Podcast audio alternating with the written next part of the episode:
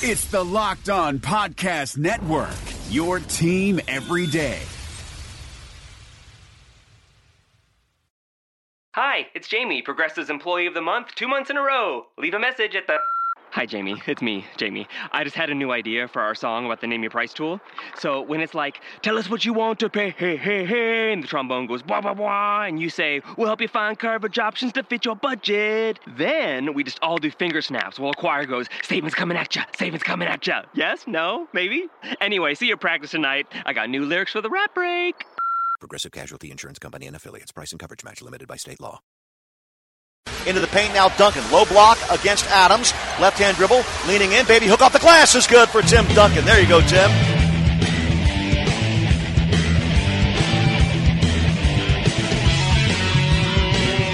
It is locked on Jazz for the 12th of July.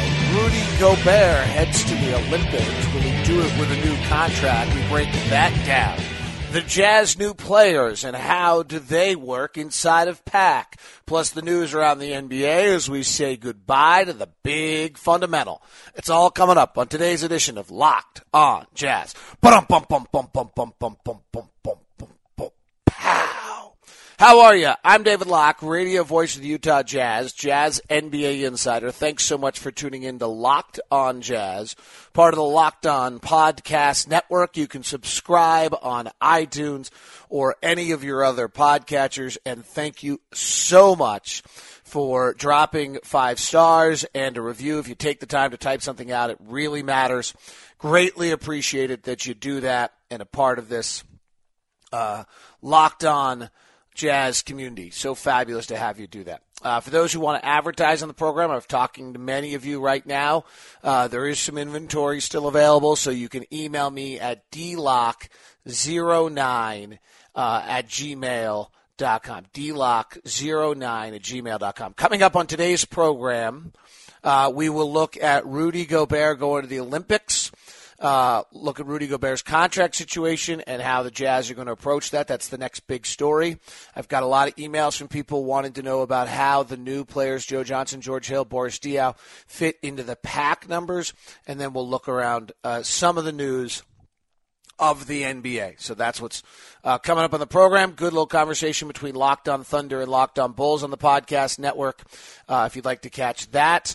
Uh, also, yesterday, Locked on Thunder had an interesting piece about is the NBA bound for a work stoppage, which probably uh, relates to everybody. At some point, I'm assuming Locked on Spurs will throw up a Tim Duncan retrospective today that's worth hearing. So, those are all the things that are out there. Let's get rolling right away, as we always do, first thing every day with our pins across the world uh, pins across the world, or where you're listening from, where we should put a little mark and a pin down, as well as uh, what it is that made you uh, become a fan of either the NBA, if you're an NBA fan, or a Jazz fan. Really ha- have enjoyed this feature, trying to get to everybody along the way. And let's go, Jonathan Keisel from Durham, North Carolina checks in. I'm a longtime listener. I've had an intention to send an email for some time. This is sent in in January. I'm originally just north of Salt Lake City, but moved to Denver, Colorado for graduate school, followed by a move to Durham, North Carolina, where I'm privileged to, privileged to work as a mental health provider. I think I might have the best job in the world. My original plan, of course, was to be Karl Malone, but I lacked about 70 pounds and 9 inches, he says. Anyway, I just wanted to share two quick moments about my jazz fandom and one uh, thought related to work. I'll try to be brief. As a kid growing up in northern Utah, I participated in junior jazz programs throughout my youth as a player, referee, coach. So many good memories, but the thrill of all thrills when my friend and I uh, picked out of the crowd on junior jazz participants during a player workshop to do layup drills with the one and only Walter Bond, no relation to James. Can't describe the thrill of being on the court with an NBA player. I still remember that afterwards he asked for my name, address, telephone number, and shoe size. I haven't yet received what I assumed would be shoes or something from the team, but as a fan, I got the thrill of a young life getting instruction and high five and making some layups. Uh, by the way, does everybody realize that the junior jazz program that is run by Nate Martinez and the Jazz is the model uh, program in the NBA? Un- really not done by anyone else. It's unique to us in Salt Lake City. It's really a it's incredible work. Uh, second, as we all know, being a fan can lead to some funny ideas, beliefs, behaviors. I developed a belief during the runs that the Jazz had to the NBA Finals. If I stayed in one spot in our living room throughout the game, the Jazz simply couldn't lose. Yeah, I think we've all done this. So whenever I was at, able to watch the game, my family put up with my belly aching when I sacrificed my team. Doesn't sound too bad, but let me tell you, there are a lot of discomforts remaining in one position for a full 48 minutes of the finals. I learned an important lesson about illusionary correlations and having a great time feeling a part of special teams for my own well-being. I'm leaving the results to the team now, but I still watch and read anything I can related to the Jazz. This is Jonathan in Durham, North Carolina. Uh, so anyway, uh, that uh, is our pin across the world today. All right, awesome. Let's get to our tip off story of the day.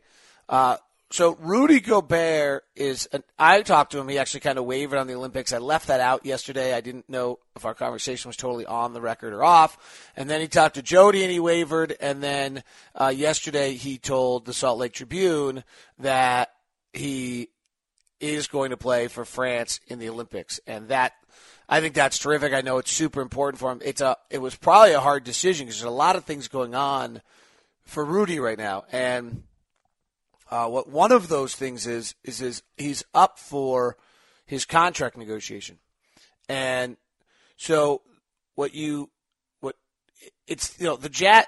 Let, let, let's clarify this. There's no like doubt that he is going to stay with the Jazz and the Jazz are going to redo his deal. But next year's rookie class is particularly interesting. One, because their extension is now a part of the new collective bargaining agreement. So that when they are suddenly talking about getting max deals, they're going to be up in the lexicon of $25 million for Rudy Gobert. Uh, that doesn't sound, I mean, I think we all know that Rudy coming back is is awfully important to the Jazz and that Rudy's a part of this, but are you just automatically maxing him out? Is really the question you get there. Um, and, well, yeah, of course we are. But then gets to the next question of when. And none of this is easy because there's about three different factors that are playing in here that aren't going to make this easy.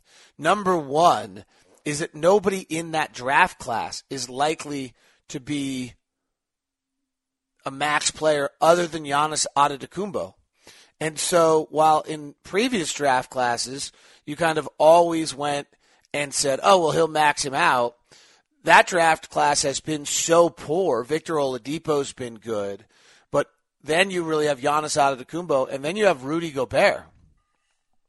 And maybe Steven Adams with his playoff play is going to get a lot of money, but that's it. Kentavious Caldwell Pope's not going to be. Ben McLemore, who Ben McLemore and Michael Carter Williams and Trey Burke have played the fourth, fifth, and sixth amount of minutes in uh, that draft class, and arguably none of them are going to be rotation players this year. So that gives you an idea of how bad this draft class has been.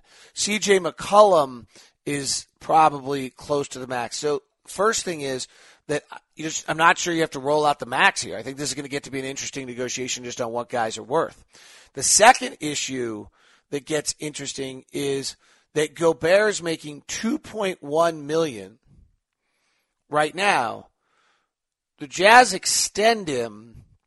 He still makes 2.1 in 2016 17, but in it sets his contract for 17 18 at, and I'm going to do wide ranging numbers, it's somewhere around 25 million.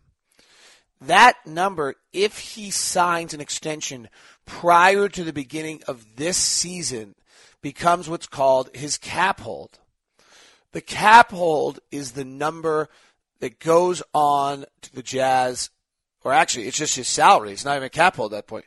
So at that point, the Jazz he would use 17 or 18 million of the Jazz 25 or excuse me, he would use 25 million of the Jazz cap room in 17 18. I've kind of screwed this up too. So if you're confused right now, you should be because I've screwed this up. So let me explain again. Point one was It's not clear that every rookie is going to have to be maxed. One, because it's a new max, and two, because that draft class is so weird. All right. Number two gets to be that the Jazz next year, Rudy's at 2.1 million this year. At next year, the Jazz are at 53 million dollars of salary, and I the luxury tax or the salary cap is going to be about 102 million. Now, they may or may not end up having any cap room by the time this is done because Hayward's going to go from 16 to about 32. So that cuts away at about $16 million of, of their cap space. Uh, and they have uh, their cap holds on some other guys are pretty big as well. And so there's uh, they're about 28 million. So there's a real chance that the Jazz don't have a lot of cap space. But if Hayward were to leave, and then the Jazz suddenly did have a bunch of cap space, you don't want to have Rudy Gobert on the books for $25 million yet. Because if you don't sign Rudy to the extension now, and you and you sign him, he'll be a restricted free agent, maybe to the whole max deal, maybe to whatever it is next year during free agency, his cap hold will only be three or four million dollars. This is what the Spurs did with Kawhi Leonard.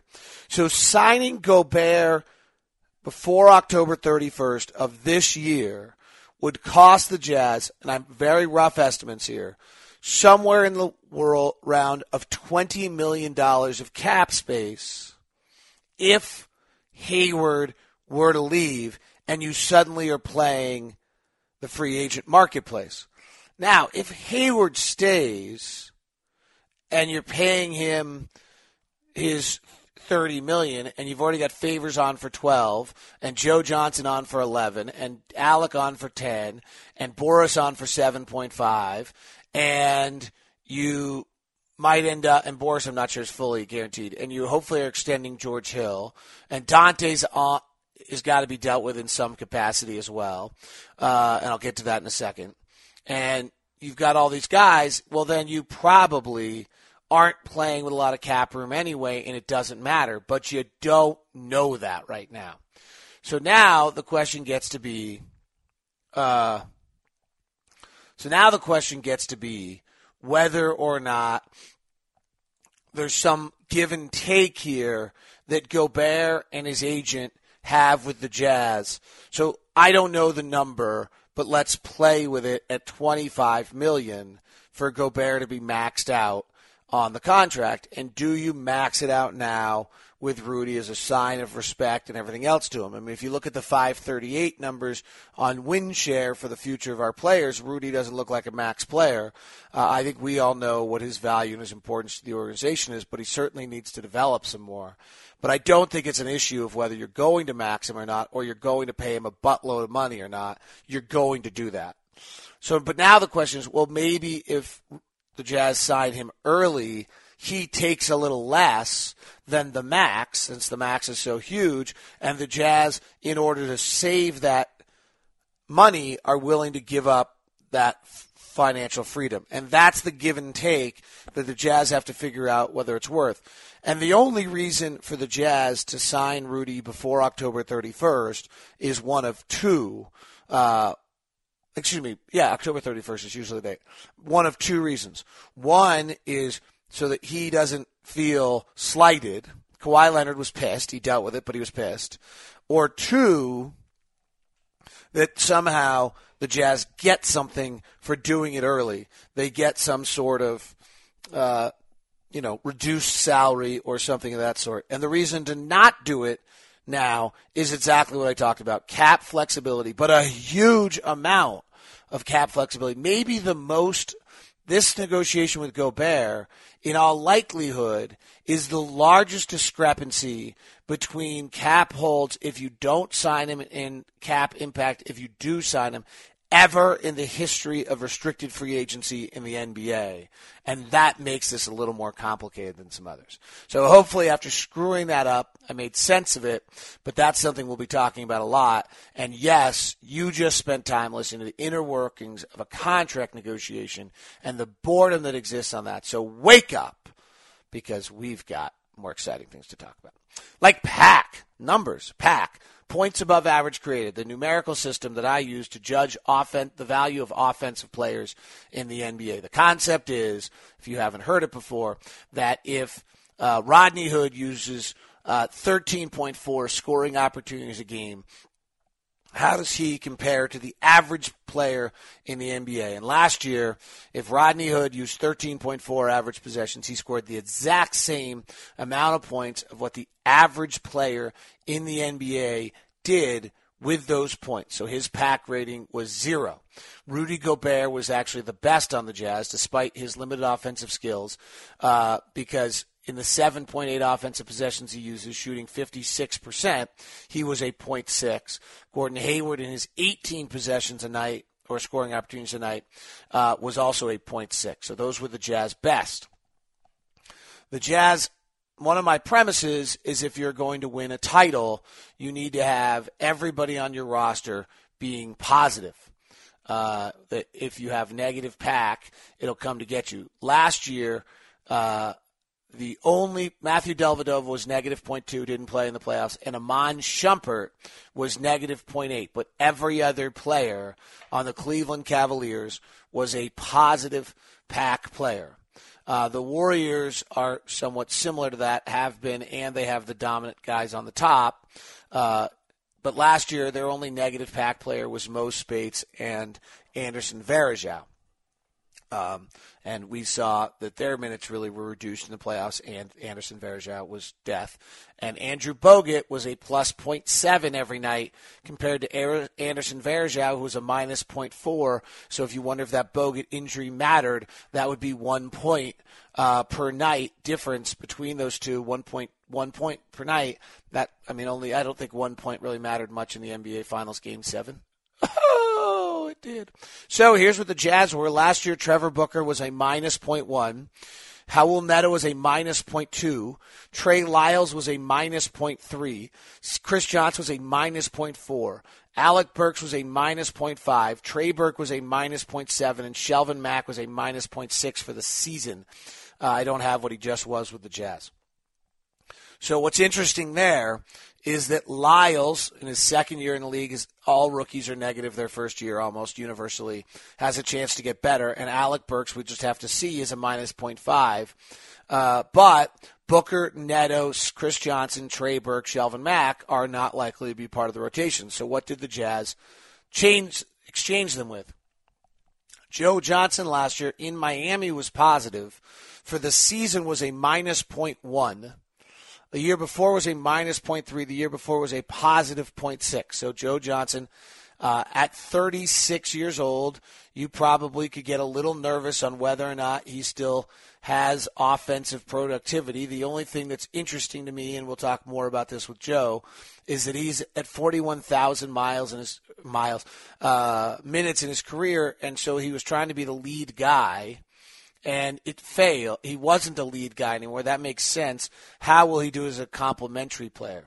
Uh, his year that he was positive, the 13 14 year, he was still playing with Paul Pierce and Deron Williams. He shot 33% of his shots as threes and 7% as the free from the free throw line. The uh, next year, where he was a minus 0.3 uh, with again, he was the main guy on that team in the mess that was Brooklyn. He shot 27% of his shots from three and then dropped to 6% of his shots from the free, free throw line. And last year, uh, overall for his season, both between Miami and Brooklyn, uh, he was 29% of his shots from three and 6% from the free throw line. So he has stopped going to the line. Uh, he never was a great go to line guy, but he really is not going to line much. But I would suspect that his three point shooting moves up to 35, 36, 38% of his shots, and that makes him a much more productive player. Uh, George Hill last year was a plus 0.3, a 1.2 the year before, which is incredible. Uh, when Paul George is out in a plus 0.4. So that's a big jump right there. I mean, even if it's just from Raul Neto and Trey Burke, and the minus 0.9 of those two to the plus 0.3, that's three or four wins over the course of a season right there in that change offensively. And if you get the 1.2 George Hill, boy, do you ever onto something. And Boris Diaw last year was a positive 0.5. The year before he was a minus 0.1. And the year before that he was a positive 0.6. So if Diaw, if you're getting Diaw instead of Trevor Booker, uh, then that's that's a significant jump, not as big. And if Trey Lyles just has to become positive, Trey Lyles has to make that evolutionary jump that that makes sense uh, that he would do that. Uh, Diaw last year used 13.4% of his possessions to uh, shoot a three. And that number to me is interesting that Diaw only used 13% of his possessions uh, to shoot a three last year uh, much lower than what I thought of. Um, I really had a vision that Diaw shot much more uh, kind of spot up top of the break three point shooting uh, than he did. The year prior, he was at 21%. And, the, and three years ago, uh, he was at 15%. So, really, mis- misnomer on my end about where Boris is playing and how he's playing. Well, interested to see uh, what he does in this upcoming uh, year. So those, those are the PAAC numbers for the Jazz. Update on the Gobert contract situation uh, to keep an eye on. Good uh, piece on the Ringer, by the way, focusing on the Jazz. Uh, if you get a chance to read it uh, by Jonathan Tjarks, and I think I'll end up using him for Locked On NBA this week. elsewhere around the league, few little notes. Jamal Murray went off last night with 29. Jared Sullinger was uh, picked up by Toronto, and uh, so of course that seems like a good move because he's Jared Sullinger, and you decide that you just got a player. Except for the fact that Jared Sullinger last year was a minus 1.4 PAAC player, one of the worst in the league, uh, and so that should not help Toronto at all. And he's not a particularly good uh, defensive player. The worst pack players in the league last year were Mudiay, Kobe, uh, Derrick Rose again, if Derrick Rose isn't dramatically different, uh, he'll be terrible for New York. Ish Smith was signed to a decent sized deal. Norris Cole, uh, Marcus Smart, Greivis Vasquez, who just signed a deal, was a negative 1.5. Stanley Johnson minus 1.4. Jared Sullinger minus 1.4. Joakim Noah minus 1.4. Uh, Elfrid Payton minus 1.4. Andre Drummond minus 1.4. Julius Randle minus 1.4. Interesting discussion on the Locked On Lakers podcast about whether Larry Nance Jr. might be better than Julius Randle. I, I think there's some real validity uh, to that conversation. Uh, one of the other guys that wasn't very good last year was Terry Rozier, minus 1.4. He only played in minus 1.2. He only played in 39 games. Uh, but as a rookie, you just kind of dismiss that. They'll develop. He's been really good in summer league. He looks like he has um, a little bit of a chance uh, to what he's doing right now. Uh, Jazz may very well have ended up drafting uh, Korkmaz, he ended up getting taken by Philadelphia. Had the Jazz kept their pick. He's going to stay in Europe. Uh, we kind of mentioned offhand at the end of yesterday's show that uh, Tim Duncan's retiring. Uh, he's, you know, just one of the great careers we'll ever see, and uh, an incredible winner. Seventy percent of his wins. When I start, I said uh, yesterday on a radio interview, I start with Ma- Michael as the best player to ever play the game, and then he's in the discussion starting at number two. He just, you know, he, he entered the league as a 2010 guy, three assists as well, and two blocks. And he did that for the first 10 years of his career. Not quite. I think it was eight years of his career. Uh, and then one year, one year he had a 19 and 11 with a, instead of a 20. I mean, just an incredible, incredible run. And then from 21 to 30, and then he just maintained this incre- this amazing ability of winning uh, beyond that. So the league is not the league is better for him and not as good that he's gone. It's an interesting contrast to me, the difference between Kobe and uh, Duncan and how they go out and what their careers are and how they'll be remembered and who they are uh, as players. It seems uh, as a very interesting uh, contrast in and I obviously would say I have a uh, I would say I have a, a preference to those two. Um, in how it's going to take place and um, and you know and how I would want my star to go out. Uh, one torpedo to franchise, the other left one stronger.